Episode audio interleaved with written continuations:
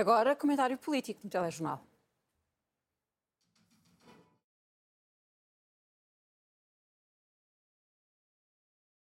Pedro Norton, João Soares, muito boa noite aos dois. Vamos falar também sobre a Jornada eh, Mundial da Juventude, mas mais à frente.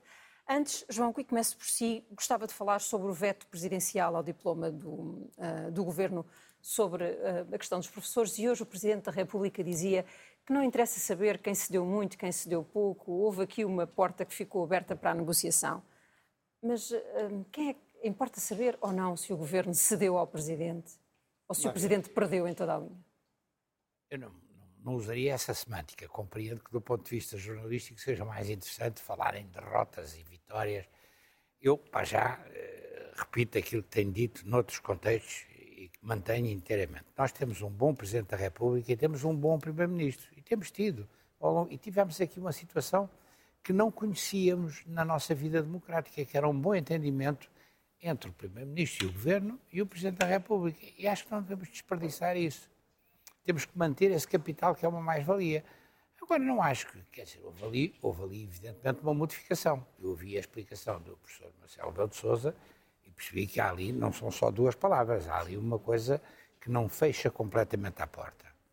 Também acredito que o governo nem quisesse fechar completamente a porta, porque não há ninguém responsável que não queira pagar aos professores aquilo que eles merecem. Há duas questões que têm que ser resolvidas. Uma é a questão dos salários aumento dos salários e, portanto, pagar os retroativos. E outra questão é a questão da colocação dos professores.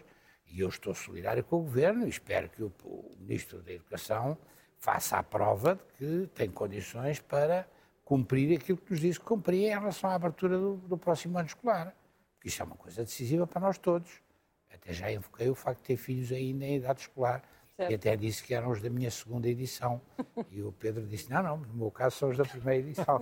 E, portanto, agora, não acho que tenha, quer dizer, estas pequenas coisinhas, e se nós nos formos a fazer comentários, deitamos mais um grãozinho de veneno e as coisas envenenam-se mesmo. E eu não acho que seja desejável.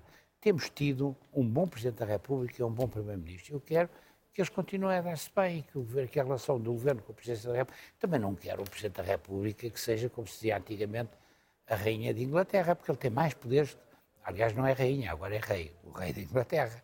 E quer que ele seja, francamente, melhor que o Rei de Inglaterra atual.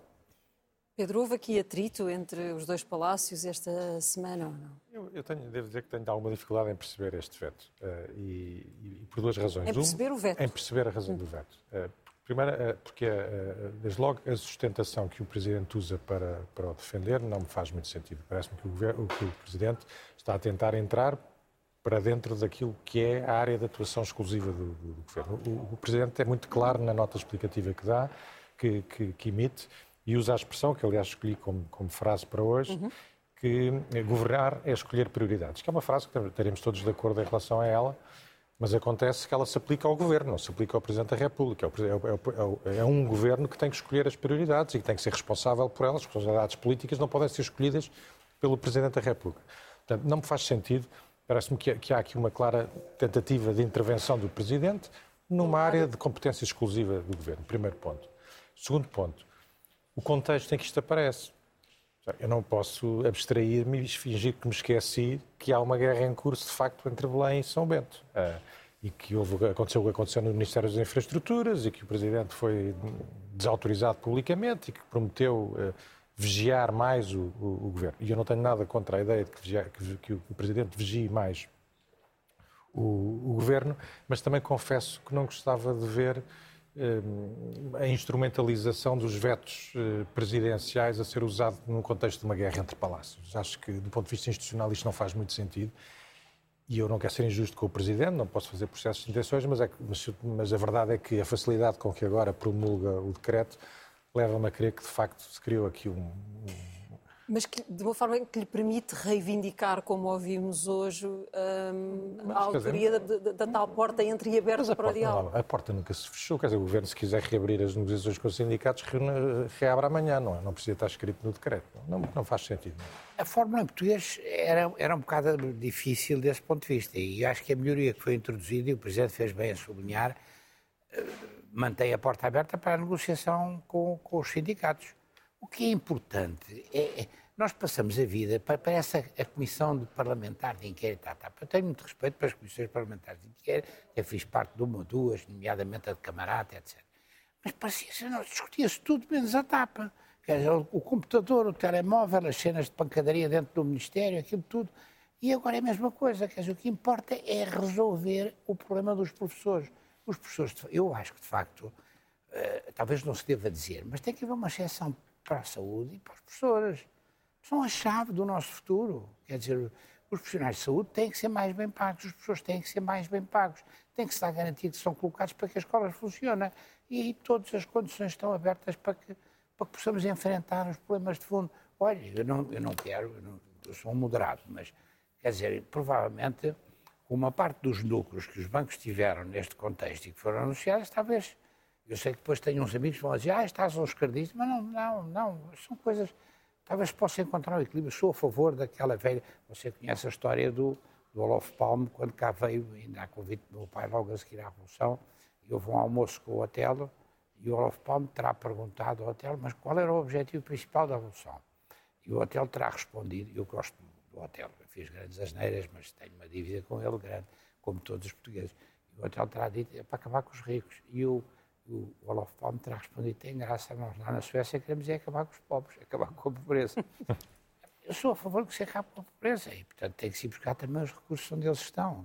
Às vezes estão mal distribuídos. Agora, eu sei que se não houver desigualdade, se não houver estímulo material, também não é possível produzir riqueza. Isso é que é a questão fundamental. Agora vamos tratar dos bancos, vamos tratar de financiamento às empresas, o tecido empresarial está-se a queixar dos atrasos que estão a ter lugar, se não fosse o Banco de Fomento, que apesar de tudo compensa, isso é que são as questões decisivas. Agora lá se há um, um arrufo, ainda por cima temos um professor e um aluno e um bom aluno, caramba, resolve-se. Tiremos partido desta mais Avancemos para o próximo tema. Vamos começar a Jornada Mundial da Juventude esta semana, Pedro. Um, até que ponto isto tem importância para que o Estado se envolva e, e, e, e empenhe dinheiro público uh, neste evento. Mas eu acho que tem, tem, tem, as críticas que se têm feito a isso são de duas, duas ordens de, de, argumentação. A primeira tem a ver com o facto de, ser, de sermos um Estado laico. Eu acho com franqueza que esse argumento não colhe, ou seja, um Estado laico não é um Estado que tem como missão perseguir as religiões ou promover o ateísmo. É um Estado em que tem como missão garantir que há liberdade de consciência, que há liberdade de religião e que, e que, não há discriminação positiva ou negativa de qualquer religião em particular. E, portanto, admitindo que o Estado também estará disponível para organizar ou ajudar a organizar iniciativas de outras religiões, enfim, tendo em conta o seu peso relativo na sociedade portuguesa, não vejo que isso seja um problema. Não é por aí. Outra linha de argumentação é dizer, ok, mas em concreto, os apoios em concreto são excessivos ou não são excessivos? E é uma linha de argumentação que faz sentido. Ou seja, é bom que se escrutine o dinheiro que o Estado e que as autarquias vão gastar nas Jornadas Mundiais da Juventude. Aliás, esse escrutínio devia ter começado antes. Nós acordámos para isto por causa do altar, mas devia ter começado antes da decisão de fazer, eh, de organizar cá a jornada. Portanto, tudo o que seja escrutínio no uso dos dinheiros públicos parece muito bem. Mas também nisso, nós não podemos ter sobressaltos cívicos, eh, digamos, enviesados. Eu lembro que, por exemplo, está em cima da mesa nós eh, candidatarmos-nos a organizar o Mundial 2030 Uh, e eu, a propósito disso, gostava de, gostava de lembrar, não, mas gostava de lembrar, e por isso é, o meu número 2, é quanto custou o Euro 2004. O Euro 2004, a preços de 2005, custou 1.035 milhões de euros. Nós estamos, e estamos aí, há ainda vários estados plantados pelo país, estádios plantados pelo país, que são verdadeiros monumentos ao desperdício de dinheiros públicos. Nós agora estamos a discutir, aparentemente, 80 milhões de euros de dinheiros públicos nas Jornadas Mundiais da Juventude. Devem ser discutidos, se devem, devem ser descortinados, devem. Mas não podemos ter assim sobressaltos cívicos tão uh, preconceituosos. A questão dos ajustes dos ajustes Não, com certeza que preocupa, com, com certeza que preocupa. Não, não, ou seja, tudo que seja escrutínio, mal seria. João. Olha, eu já agora gostava de sublinhar, eu era autarca em Lisboa quando se começou a discutir o Euro 2004 e quando ganhámos a candidatura.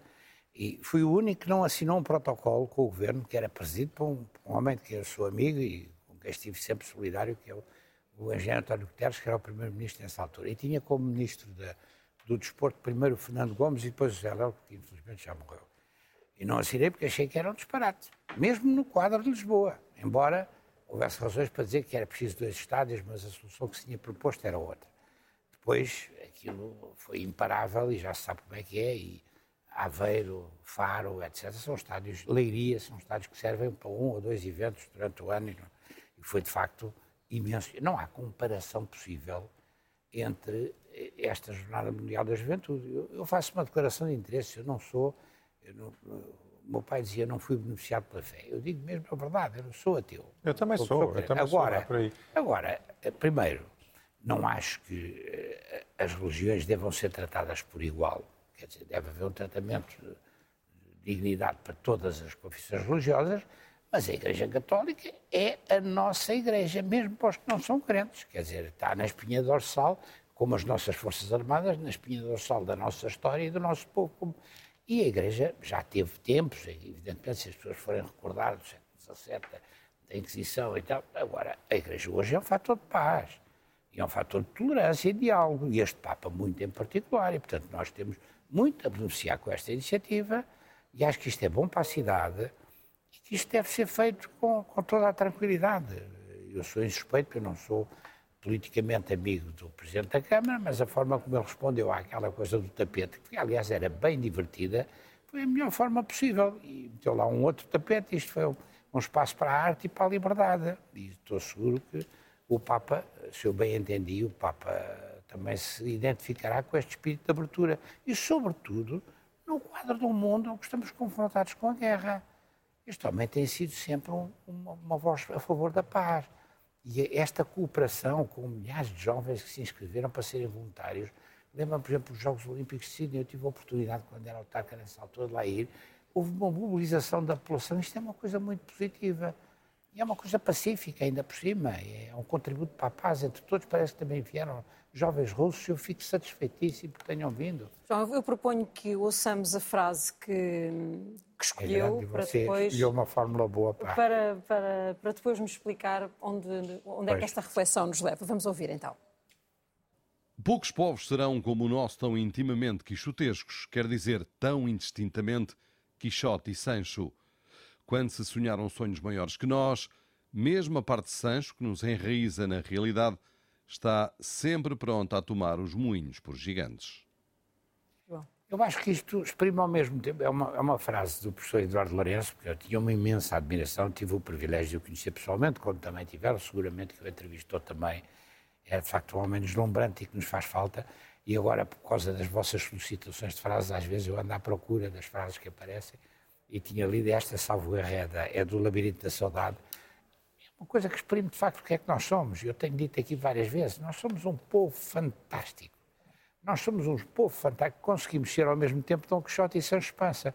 E é um bocado isso que também está presente nestas guerras, que não são guerras entre, entre a presidência da República e o governo, que eu apoio integralmente. Agora, e, e está, está em causa também neste, na forma como nós sabemos acolher aqueles que nos visitam. Para, nós, eu, se há uma coisa que eu acho que a, a corrente republicana e socialista deu no pós de 25 de Abril foi um contributo para que não haja uma questão religiosa. Durante a Primeira República, infelizmente, houve uma, houve uma questão religiosa muito séria. E agora, o Soares e o Zenha deram um contributo, o, Soares com a o Zenha com o concordato, o Soares com a postura em relação à Igreja, isso deixou de ser uma questão e, pelo contrário, pode ser um fator de progresso.